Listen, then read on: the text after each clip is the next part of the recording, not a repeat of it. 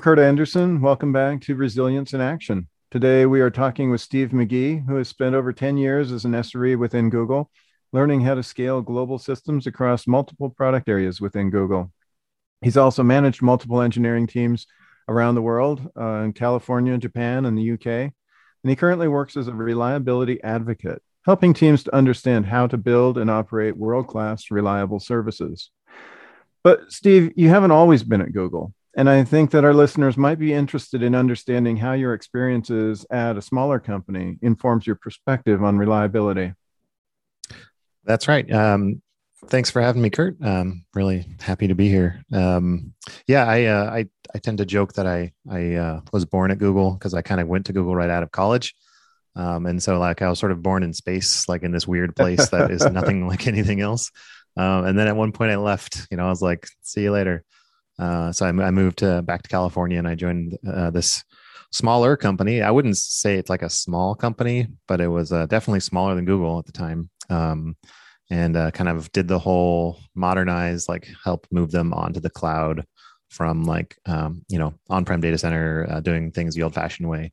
And man, mm-hmm. I learned a lot um, just about like what the old-fashioned way was. Like I, I honestly had no idea because I was I was born on the spaceship. Um, so um, coming back to uh, kind of the way things are, were were really done was was a was a really good education for me. Um, and so I was able to then try to like translate how you know how Google did things and like how cloud works to to this like uh, existing um, rightly complicated system and, and figure out how to how to make these two worlds uh, match up. It was it was a challenge for sure. So, just for context, how can you give us an idea of how big the company was? Like, how many engineers were with the company when you joined for this uh, cloud transformation? Sure. Um, uh, engineering, I think, was around 100 people. So, okay. not not a tiny startup. In fact, it was the company's older than Google. It's funny, funny enough. Oh. Um, which is pretty pretty amazing. Started off writing, you know, software in a box, um, you know, on uh-huh. a CD or maybe floppy. I don't know. I think a CD. Um, and then, uh, but uh, yeah, so so when I joined, it was it was about 100 people. It was a, a SaaS provider, um, and mm-hmm. uh, it was very much in the you know ship it to the data center, and then you know there's the other data center where DR lives, and and that was kind of it. Like okay. that was the distributed system. Um, so it was mm-hmm. wasn't exactly a monolith, but it was you know approximately a monolith. Um, okay. And um, so, but they were you know very aware of, of um, you know new ways of doing things, and they're you know actively trying to transition uh, into into this new model. Um, and so that that's where I kind of came in was I was sort of like just sort of outside talent, if you were, you know, like um, mm-hmm. you know how would you how would you go about this problem? Like you know, I kind of had carte blanche to to bring in new technologies and and new ways of doing things. Uh, but we still had to make it work with the existing system and, and processes that were that were in place. And and turns out that was that was the tricky part. It wasn't really the technologies. It was it was the getting all the stuff to work that was already there um, with with the new stuff as well. So that was so, uh, pretty great actually. So functioning in a hybrid mode while you went through the transition is that sort of where the yeah. challenge was? Yeah exactly. So coming up with a migration plan or running multiple things in parallel um, there was a couple um, m&a uh, you know team or companies that that that we had acquired uh, they mm-hmm. are at different levels of of maturity as well. So um, the you, you, hear the joke a lot about you know multi-cloud like why would you even multi-cloud right. and, and, it turns out like lots of times you don't choose to like it just gets it gets hoisted on you because like you acquired a company who, who did this other thing and like had a different uh, you know upbringing than you and so now you've got these these two worlds you have to manage in, under under one you know corporate umbrella um, and in, in in our case i think we had like seven so it was it was pretty gnarly. Wow. Like we had yeah uh, four different cloud providers at one point. Ooh, that, that's pretty wow. you know yeah it's pretty awesome. So yeah, that, that was a big I'm, challenge. A lot, a lot of fun there, I'm sure. Mm-hmm. Um, what were the reliability practices at the time? Because with that many cloud providers scattered around doing bits and pieces, how are the teams keeping it reliable? Um, so it was um, very much like a, an ITIL ITSM shop there. So um, okay. IT service management is this whole thing. There's a little yellow book you can buy that explains it all to mm-hmm. you. Um, ITIL is on version four, I think, or something like that, 4.1, who knows? Um, I don't really keep track. um, but um, there was, you know, like a, there was the corporate side, so there was like service desk, and then there was like mm-hmm. the the production side, which was the NOC, and so like having or a, or a SOC, I think they called it sometimes Systems Operation Center, um, okay. and being able to kind of feed all of the the signals into one room that had a bunch of screens on the wall, and then um, having people who are in that room have you know the ability to to run certain commands basically like you know when this okay. light turns on push this other button over here um, right. it was obviously more more complicated than that but um, it was that was the the generic model was uh, route everything through this one uh, room that has locked doors so that was okay that was kind of it yeah. and so what what interest what what brought them to the point of bringing you in i mean what how did they decide they needed to make the transition to a more modern approach because it sounds like they had bits and pieces scattered around already. Yeah. Um, oh, yeah. So the the other part of that is yeah, they, there there's these acquisition companies, um, and some of them were kind of pulled into this um, traditional model, and some weren't. So like mm-hmm. um, as you I'm sure are aware, like lots of acquired companies get sort of left alone, like they continue to operate as they were operating before, but like you know they just sort mm-hmm. of share the revenue or whatever. Um, but yeah. like they they kind of do their own thing. So there are some companies or some some of the sort of sub companies were doing that, um, and some of them were kind of doing the opposite, where they were they were clearly like operating at a better level than the parent company, and so sort of like, well, how do we take the best from each of these and incorporate them into one operational model? Um, and that I think was just kind of coincidental with when I started. Um, I don't think I was brought in to be a reliability czar in any way. Like it was very much like I came in as an infrastructure guy uh, because they wanted to like know how to do you know Kubernetes and packages and um, okay. you know containers and stuff. And then I was like, by the way, there's this SRE thing, and they're like, tell tell us more about that. Like, what is that? So um, th- this was a while ago. This was you know kind of before SRE got really big. It was like immediately post book. You know, if if if that's okay. a good touch point. So, okay, yeah. So five-ish years ago, then the yeah. book was out. People mm-hmm. were reading it and starting to grok the idea, or at least parts of the idea. That's right. I think I remember. I think I bought six or seven copies and just brought the brought the book in to and just handed them out to whoever would take one. And then I don't know if they got read, but you know there was like there was interest for sure, like of this this weird new thing. So um, okay, yeah, it was it was a good place to start.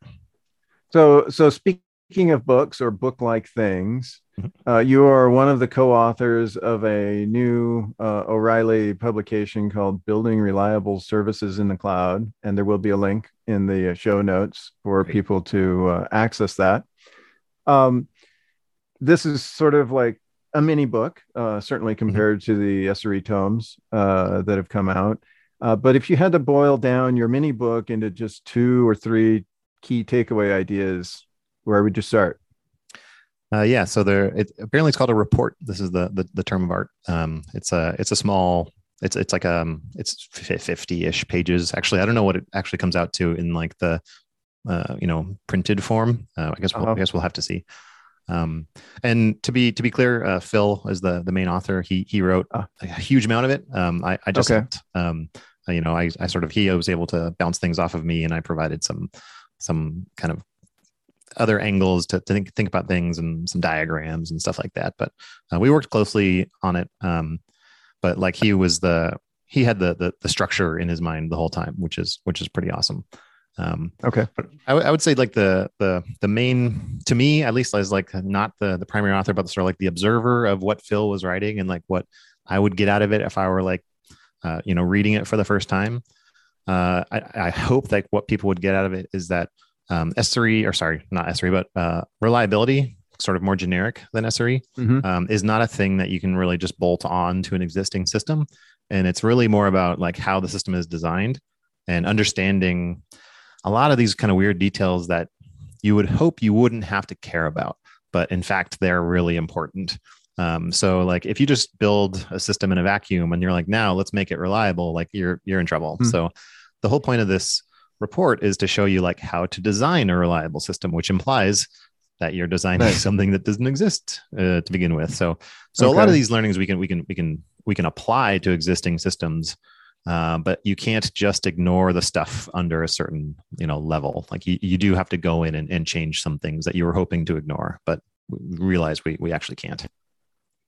Okay, so somewhat of the problem of le- leaky abstractions then yeah, um, yeah. The, the it, it turns out like most abstractions are leaky and and and even when they're they're really clean um, they, they leak out in ways that you, you don't even notice right they they leak out on the bad days instead of you know uh, the, the the normal days um, and th- this is like uh, it's not a new concept um, mm-hmm. i was actually this is kind of a, a side uh, sort of a tangent but like i was i was looking at an old video internally the other day um, and it was from a google thing from i don't know 10 15 years ago.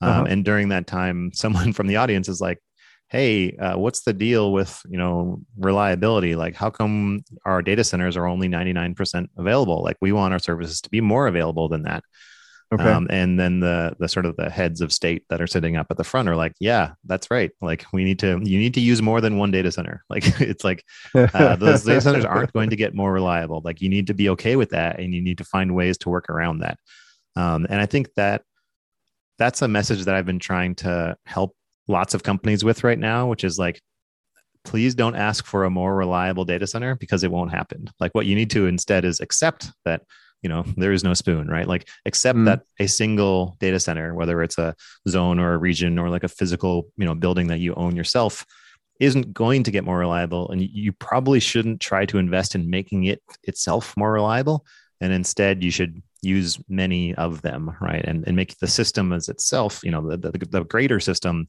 uh, account for the the inherent unreliability in a, in a single data center. Um, and that was a like that's a that's a, a, message I try to get across a lot right now. And it was just kind of mm-hmm. fun to see this in a video from inside Google from 15 years ago, where they were you know the person asking the question was asking the exact same question from today, right? But just right. you know in this internal system. So right. And and do you feel like that message is getting across? I mean, do you still see people asking that question inside of Google?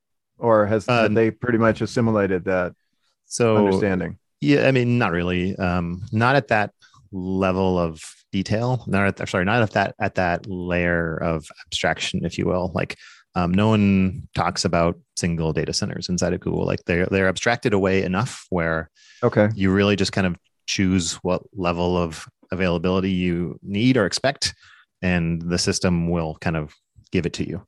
Um, nice. So if you're if you if you don't care how reliable it is, like yeah, maybe it will put it in one data center for you, and like, but you don't really talk about the geography of it. You really talk about the attributes that the attributes that you want out of the service, and and and the system will kind of like do it for. You. And when I say the system, it's like a socio-technical system. So it's like there's there's some people involved as well too, but I just mean like the the hand wavy system.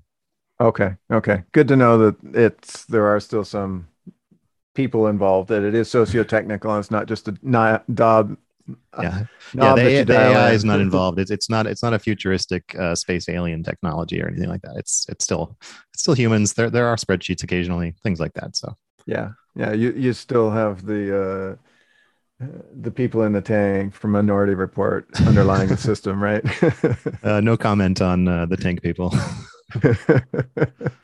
So, uh, any other what other point might you want to make from from oh, building oh, yeah. reliable systems? Um, so the yeah the, the rest of the book, or, or sorry, not the book, but the the report, sorry, because um, mm-hmm. it's smaller, uh, is that uh, this reliability stuff like you can't obviously bolt it on later, like, and you can't just it's not you know pixie dust that you can just buy at the store, um, but it is actually engineering. So um, the the way I think about it is like you you in order to to like perform engineering, you have to like kind of know what the problem is. You have to kind of understand the state of play. Uh, you kind of have to know what you have available to you, like what is what's in my machine shop. You know what what mm-hmm. tools mm-hmm. and, and parts do I have, um, mm-hmm. and then what what trade offs am I going to make? So uh, engineering at the end of the day is like applying you know science to problems and and making these trade offs. Uh, so a good example of this is like uh, can I have it be uh, more available or more or more correct, but slightly mm-hmm. slower? Like is that okay? Like okay. if i can make this trade-off then like sweet. Like i now have like a you know uh, an ability that i didn't have before.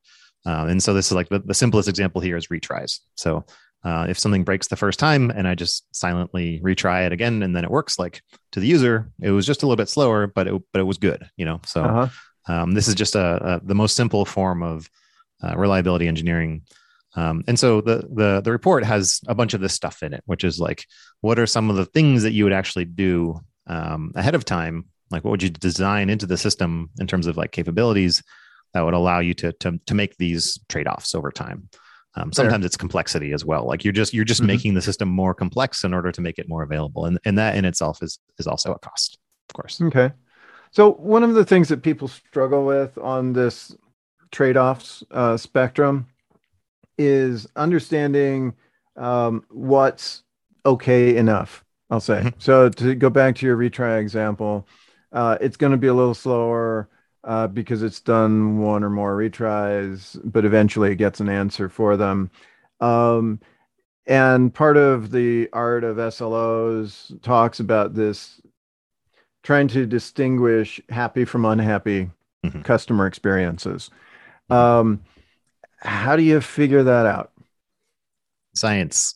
no, it like I mean, it kind of is like I say that tongue in cheek, but I'm kind of serious. Okay. Like, um, like the, the the best thing you can do is or the, the first thing you can do is kind of your intuition right like if this is something where people are waiting for the answer so that they can like do something in the real world then like maybe mm-hmm. latency is more important than something where you know you're just backfilling a cache for something to happen later like there's there's there's huge orders of magnitude between those things like user waiting sure. versus asynchronous like that let's just separate mm-hmm. those for for starters yeah. when we get into like really closer and closer like um you know you have to kind of consider is it eyeballs on the screen? And like if so you know how fast is human perception right? So so at a mm-hmm. certain point like there's hugely diminishing returns. So like the difference between you know 300 milliseconds and 40 milliseconds is extremely difficult in in terms of like the the actual computery stuff. And makes mm-hmm. 0 difference to the human. Like don't don't do that one. You know if, if it's a human waiting to like click a button and they can't perceive the difference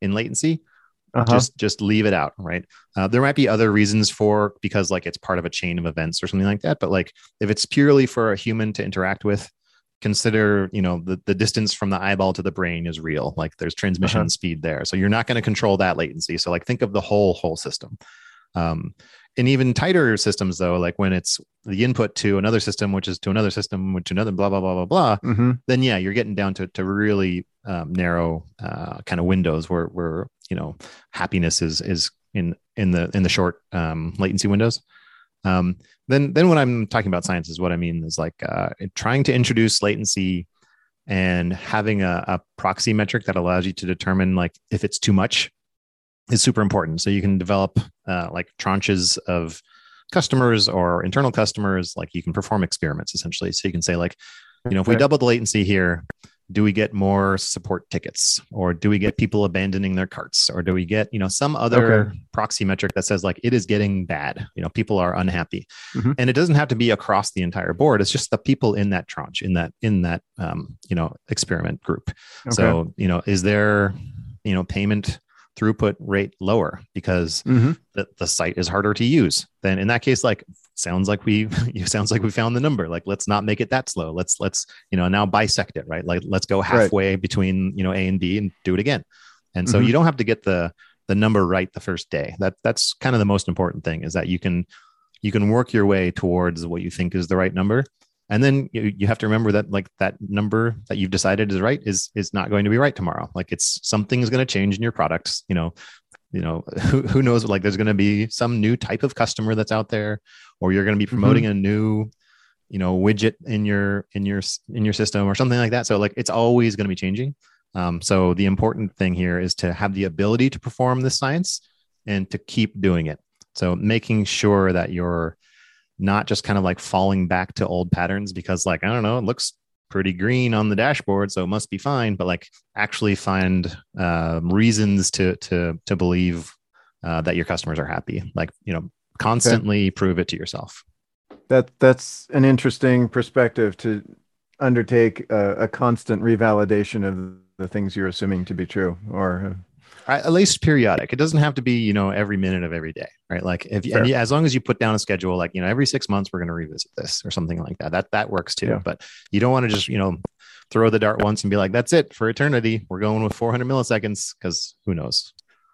Yeah, maybe maybe you had some skew that day, and so your number isn't even any all that great yeah, from that, that one experiment too. Exactly. Yeah. So you talked about this the principles in this report as applying to the way you ought to build systems.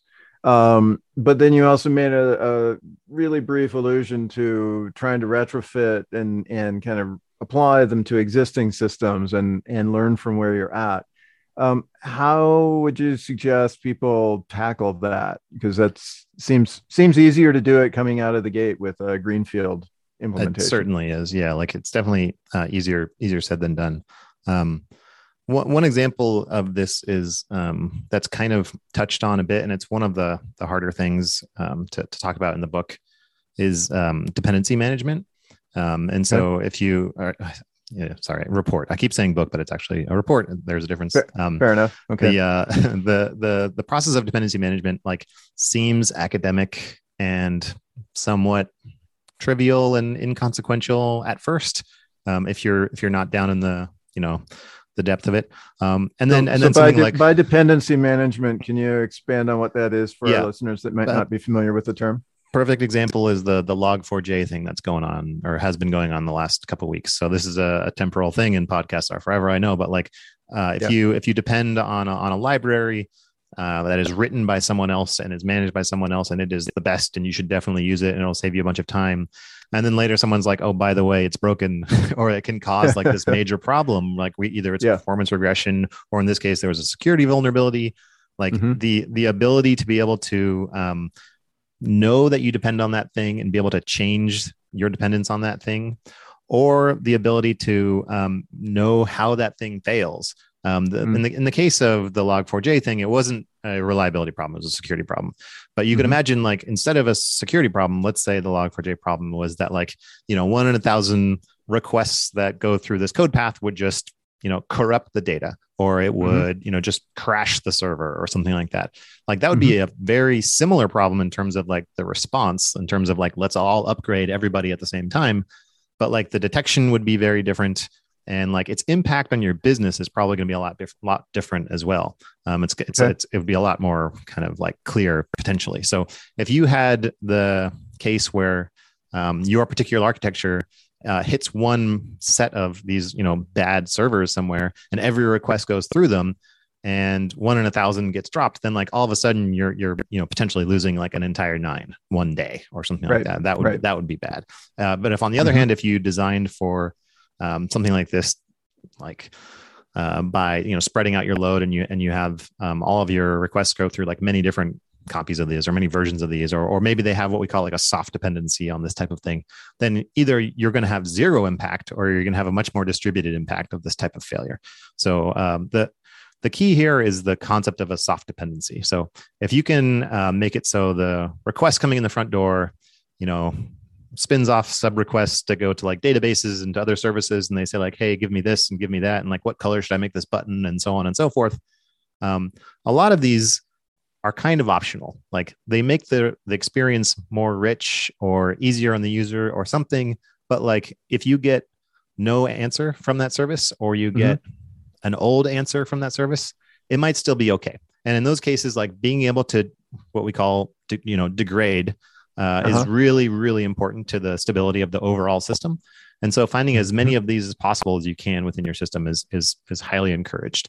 So um, you know the the the analogy falls apart because log4j is not something that you would actually like have yeah. a soft dependency on but um, you, you could imagine some something like this so so being able to to understand how dependencies work to begin with and then be able being able to unravel them to the point where you can say like well this one we don't really need it like if we turn it off it should be fine um, so uh, an example of this inside of Google um, was that uh, if you you know Google search searches all of the whole internet. Um, yeah. So let's say for you know some period of time, like half of the internet or like some portion of the internet was just unavailable, like the index was unavailable. Should we still return results? And the answer is like, yeah, probably. Like we can't re- return all the results. Like we might not like the answer might be in this like half of the internet that is like you know not available to to the index at the time. Yeah but like the other half is still is. So like let's still mm-hmm. return some results. And maybe you even add a little indicator like, you know, this is a partially degraded result. So like it might not be perfect right now. And that's way okay. better than it just being like, oh, Google's down. Sorry. you know, like turn it right. off. Right. So uh, right. the partial degradation is, is a is an important um, characteristic of, of a highly reliable system. Okay. Do you, out of curiosity, do you count those periods where it's partially degraded against uh, the reliability in some fashion? And do you do you charge You it fifty percent? I mean, Um, yeah, I mean, it depends on your objective, I guess, right? Like you can. So the um, the way that we suggest people think through this is like initially, yeah, sure. Like if you don't know how often you're degrading, then definitely count it. you should be aware Uh-huh. of how often this is happening, but like count it in two different buckets. So be like, you know, how often are we returning results at all? Like, is that high nines? Are we doing great? Okay. Then how many times are we Mhm. returning degraded results? Is that also high nines? Are we doing it like, are we most of the time being degraded? Then maybe that's not Uh-huh. good. Maybe, maybe it's okay. I don't know. But measure it first and being able to distinguish between degraded or not. And then when you get really clever, you can say, like, how degraded are we? So, like Yeah. in the case of, of like a, a- an index for the web, like what what portion of the index uh, was able to return a response before we re- rendered a result to the customer? Like 99%? Like did we actually hit all of the you know imagine the the web index is, is across 100 mysql databases which it's not Yeah. but like did you get a response from all 100 shards right. then in that case you, your your ratio is is good it's 100% like did Sure. one of the shards was one of the shards rebooting 99% still pretty good right but like Mhm. record that as a separate sli and that way you can know over time our availability was good but our quality dropped a little bit and nice. is that okay maybe depends on depends again on, on kind of your business needs Good. Yeah. No, I think the visibility is the key there, and and that seems to be an area where a lot of people don't have the visibility that they need in order to answer the questions well. yeah it's um uh, it's it's a really kind of a slippery slope when you first get into SLOs to try to sh- cram everything into like this one golden SLO, right? Like this is this is the the indicator for customer happiness. Like it's fast, it's correct, it's available. You know, it's got a, a nice coat of paint on it. Like all of the things in one number. And like, I mean that okay, like you can you can track how many moments of perfection we have, but like when something becomes imperfect, like in which way is it imperfect? Like Right. that's that's actually important when it comes to comes down to like mitigations and preventions and things like that. So having more visibility uh, is is is pretty important in, in that respect. Nice. So, since uh, building reliable systems in the cloud or services in the cloud was is a report and is short uh, or shorter than a full book, uh, what are some of the things that you would have liked to have included that but didn't have space for or time? Uh, yeah, this is uh, funny story. Is that this was uh, originally we we were planning on writing like a full size, like kind of like another like the SRE book or the SRE workbook, like a big book. Okay. Um, and so this was actually going to be one chapter in that whole thing. Oh. Um, and, or maybe a couple, or or we were going to kind of figure out how to break it up. And so we had all these Mhm. other chapters we were planning as well. Um, and so the the section that I was kind of in charge of was we were calling it putting it all together. Um, and this was one of the putting it all together. So this is sort of like the the breadth first part of the book, Uh-huh. um, and uh, or the you know the the potential book, I should say. Um, and so like other things that we were going to talk about was like how does YouTube work? Just like let just let's just talk about it like end to end. Okay. Like you know how do uploads work and processing, and then like we can talk about SDNs and we can talk about like cache filling and we can talk about like Uh-huh. transcoding and there's all this stuff, you know. Um, and it's like it's actually a really good example of like a, a modern, you know, warehouse scale, you know, consumer internet Mhm. business because like Yeah. there's a lot of stuff going on. It's not just like a you know a simple e-commerce widget shop. Like there's there's a whole bunch of things happening.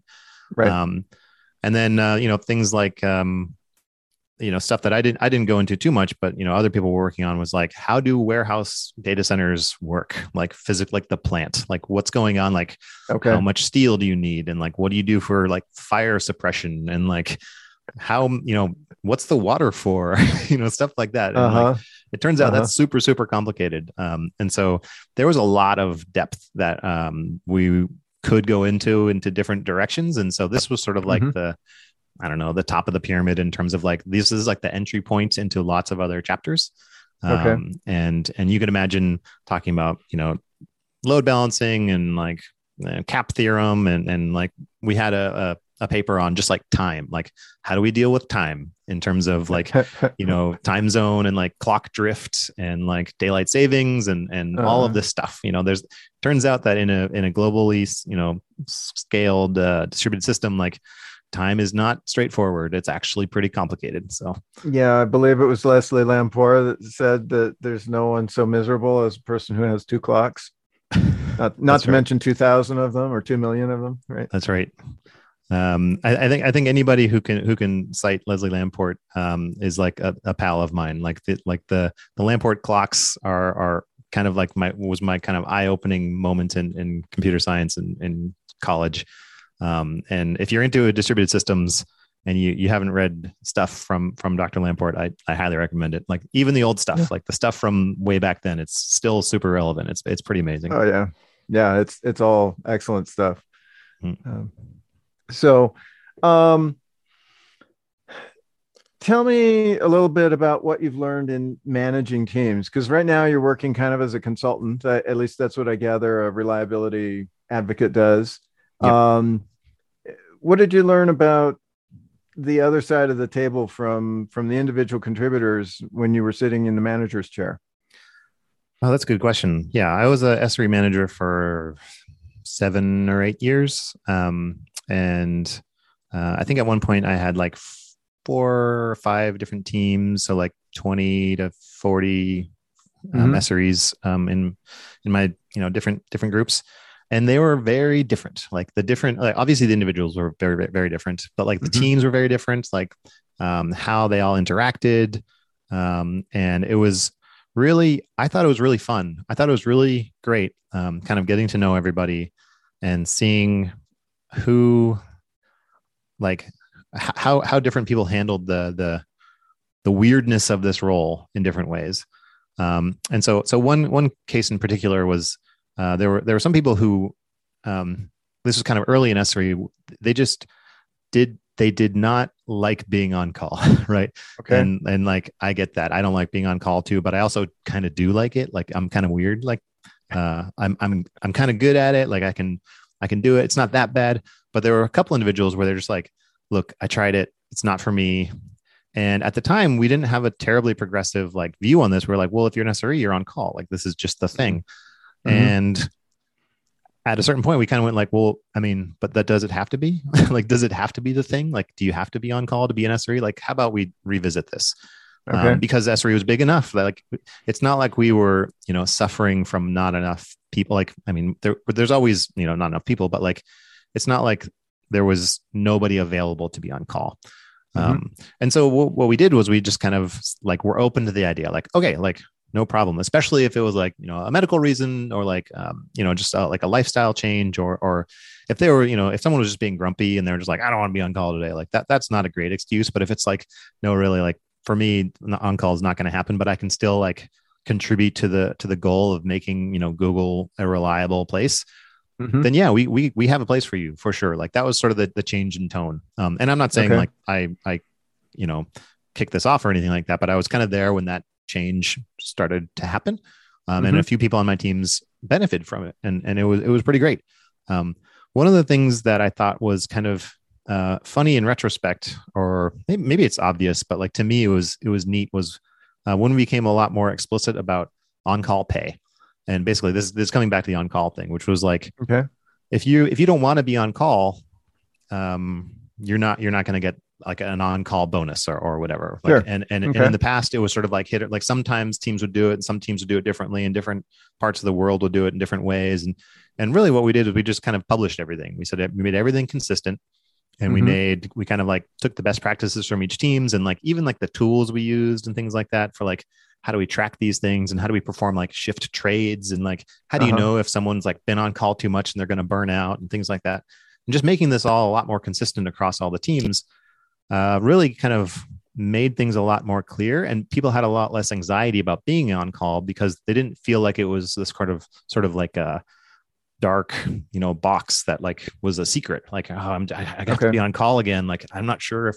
if you know if it's going to be a bad week and like i know it's going to happen again. And it was just like it developed anxiety in people. And just making it a lot more transparent took a few folks who didn't like being on call and got them to say like actually i didn't mind being on call like like getting a page in the middle of the day and fixing it was actually pretty great but it was mm-hmm. like i had this anxiety of like i didn't know when i was going to be on call and if i didn't know if like next quarter i was going to have to be on call twice as much and like i didn't know if it was worth me doing this like through the weekend but now that mm-hmm. i know like how you know i can see graphs and see how often everyone's on call and like i know we have these you know two new team members joining us soon and they're going to make it look like this and blah blah blah blah blah just adding more visibility into like the planning system as like a you know technical engineering manager like is uh-huh. really really helpful for for your team is just like show them how the system works and like have them have a little bit of autonomy and and like um, you know input into the system and let them you know have some visibility into like how that how the sausage is made a, a, little bit more and it, it just helps a lot for sure because it's a stressful job you know and you, you want to kind yeah. of limit that if you can cool sounds like that it improved your empathy for the people who are answering the pager. Totally. Yeah. And and the, the other thing that we benefited from was just the fact that google's you know pretty big. Um mm-hmm. at one point we were able to say like no one no one gets woken up anymore as much as possible. Like you have two teams. One is on one side of the world and one is on the other side. And so okay. that way like you just don't have a shift that goes through midnight or or whatever the and and it's not nice. so much that it was like dedicated like these are the hours that you're allowed to be on call. It's like just have two teams and amongst your two sets of people just figure it out like you guys right. can can make up your own minds and like some teams did like noon to midnight just was their their expected time and mm-hmm. some teams did like you know 8 to 8 or whatever it was you know okay. it was up it was up to each team and and that worked out really well too so again it was giving the teams some empowerment but like also providing the the guidelines around like you don't want to burn yourselves out so like try to do this right. and like here's the tooling mm-hmm. to allow you to see you know the, the, the who's on call when and this team over here like tried this way and it didn't work for these reasons and this team did it this way and it did work for these reasons so uh, one one thing that i did do which was i think um, unique uh, in a kind of a bad way it sounded good but ended up not working was we did have one team that was like a um, like a a tri triumvirate. I don't know. Like we had three sites. Okay. So it was San Francisco. Follow the sun kind of a thing around the yeah, world. It was San Francisco, Tokyo, London. Um, okay. and we each had eight hours and it was like nine to five. Like the, the time zones work out like amazingly well between those three cities. And it was, it sounded awesome and it totally didn't work. so the, really? the, the, the being awake was great. Like when you, mm-hmm. when you get the page, you're in the office and it's wonderful. But it turned out that like, uh, the, the communication between three teams tended to route through one of the teams. Uh, and so you didn't get the circular communication between the teams. You kind of got like out and back, and then out and back. And then like no, like the, the third leg didn't really talk very much for whatever okay. reason. And um, because like the one team was like central and sort of like took over and, and, you know, so, so there were some, some bad patterns there. Um, Interesting. But we, but we really kind of found out that because of that bad communication, it turned out that those two like I don't know, like out there, like the non-central teams um, suffered because they they weren't able to get the context of the on-call shift very well either, and right. so um, like there were handoffs, you know, kind of managed through some tools, but it just wasn't as rich as it would be if it was just a pairing of of two teams because there's really only one. And in a pairing, you only have you know one party to tell yeah. all of your context to. Yeah. And so it's mm-hmm. hard when you you hand off some context to the next team, but then that team doesn't re-hand off that context to the next. You know, it, it just it's this strange like explosion in complexity that just kind of didn't work. So that was unfortunate. So so once you go to three teams, you end up with the game of telephone going on. I mean, exactly. it was part of it. I mean, you yep. just didn't get everything passed along. Interesting. Yep. Interesting observation. Um, so um, would you be I, I, presume you know Charity Majors, mm-hmm. um, and she's uh, been an advocate for people taking this sort of pendulum in their careers and taking some time as a manager, and then if they want, taking some time as an IC. Um, what do you think about that uh, concept? Is that a reasonable one, or is that sort of a corner yeah, case? I, um, I think it's it's it's reasonable. Like it's especially, um, I think it's really good advice for those who are a little unsure about which mm. way they're going or that they feel stuck or they feel on some sort of like um some some sort of like you know pathway that they have to stick with. Um okay. G- google has been pretty good about especially within sre at least has been pretty good at like you don't have to be a, man, a manager to get promoted. Like you could you can just keep getting promoted on the ic track and making that like very clear. Um, mm-hmm and do yeah, and you kind of have to do more than just lip service to that. You, you, have to have people who have shown that they've done it, and then you kind of have to escalate or not escalate, but uh, elevate those those those people a little bit and be like, look, this is that person we were talking about, and look, they're doing some cool stuff Right. and this is their name and you can go talk to them and you can ask them questions um, so um, just by eliminating like the the perceived need to go into managership and saying like there is Uh-huh. another path i think that's like kind of the like one step uh, the other step is um, kind of what i think what you're alluding to which is kind of what i've done which is i did the manager thing for a while and it was fine and then then i stopped right like i, I haven't been a manager for five six years maybe um, part of that was because i left and you know i was at a different company but when i came back like i'm i'm, I'm an ic now um, totally different job but um, but yeah, I know how the manager thing works. So when I talk to my manager, I'm like, I know all the tools that that they're using and and and blah blah blah. It's pretty pretty funny. But um, having empathy for other roles that you interact with is is super super important. Um, that said, like if you are have no interest in being a manager, I wouldn't feel like you should be forced to try it for a while, um, especially if you you know that like you wouldn't like it because like That's fair. um, It's a, it is it is a very different job, and the problem with doing a job that you wouldn't like, um, and it's a manager job, is it's not just you that gets affected, right? Like you will then be Yeah. like passing on the, the the pain to to other people who are depending on you, and and that's that's no good. Like I I definitely suffered from burnout when I right before I, I left from from Google. Um, I was managing too much in like a space I didn't really get terribly well, and my team Mm. suffered, and and I feel really bad about that. Um, so um, I wish I had like kind of seen the light sooner and gone, hey, like maybe I need to step back. Um, what I did was I, I left the company, which was like a very aggressive move. like I had That's other the reasons ultimate stepping back. Yeah. I had other reasons for doing it too, but like it was, you know, I, th- that's not the only move. You you can just step back in in other ways. Like, uh, you know, Uh-huh. the world will not will not end. So, um, yeah, knowing that the you know the the track is is is there is is super super important. Good. Okay. So as we draw to the end of our time, uh, are there any particular takeaways that you would um, want people to remember from the conversation? Um, I would say, like, um, well, when when when looking through the report, it is like a it's like a breadth first view of of all these systems um, and like how you would design and and, and operate these systems. Um, but I think the, the the really high level view that I I think kind of comes across is like you need to be able to know where you are in terms of like how your system is running and, and what you're actually expecting out of it. And so this is this is where observability and SLOs come out of like this is just like you know orientation, right? Like knowing Okay. where you are in the woods. Uh, and then you got to know like where you want to go, right? Like are we trying to get to the top of the mountain or are we just trying to get out of the woods? Like which is it? you Okay. know? So Mhm. being able to to to know those two things is, is super important. And then being able to like know what you're capable of. And, and not just like you as a person like do i have grit or not or anything like that Mhm. but i mean like what is your system able to do? Like can you perform rollbacks quickly? Or like can you like you know drain from one data center to another data center without affecting users? Like what what are the things that you can do today? And like have you done them? Like do you do you know they work? And like can you do them quickly? Um because the important Mhm. thing when it comes to reliability is or not the not the most important thing, but like one of the more visible things is like being able to respond in times of crisis.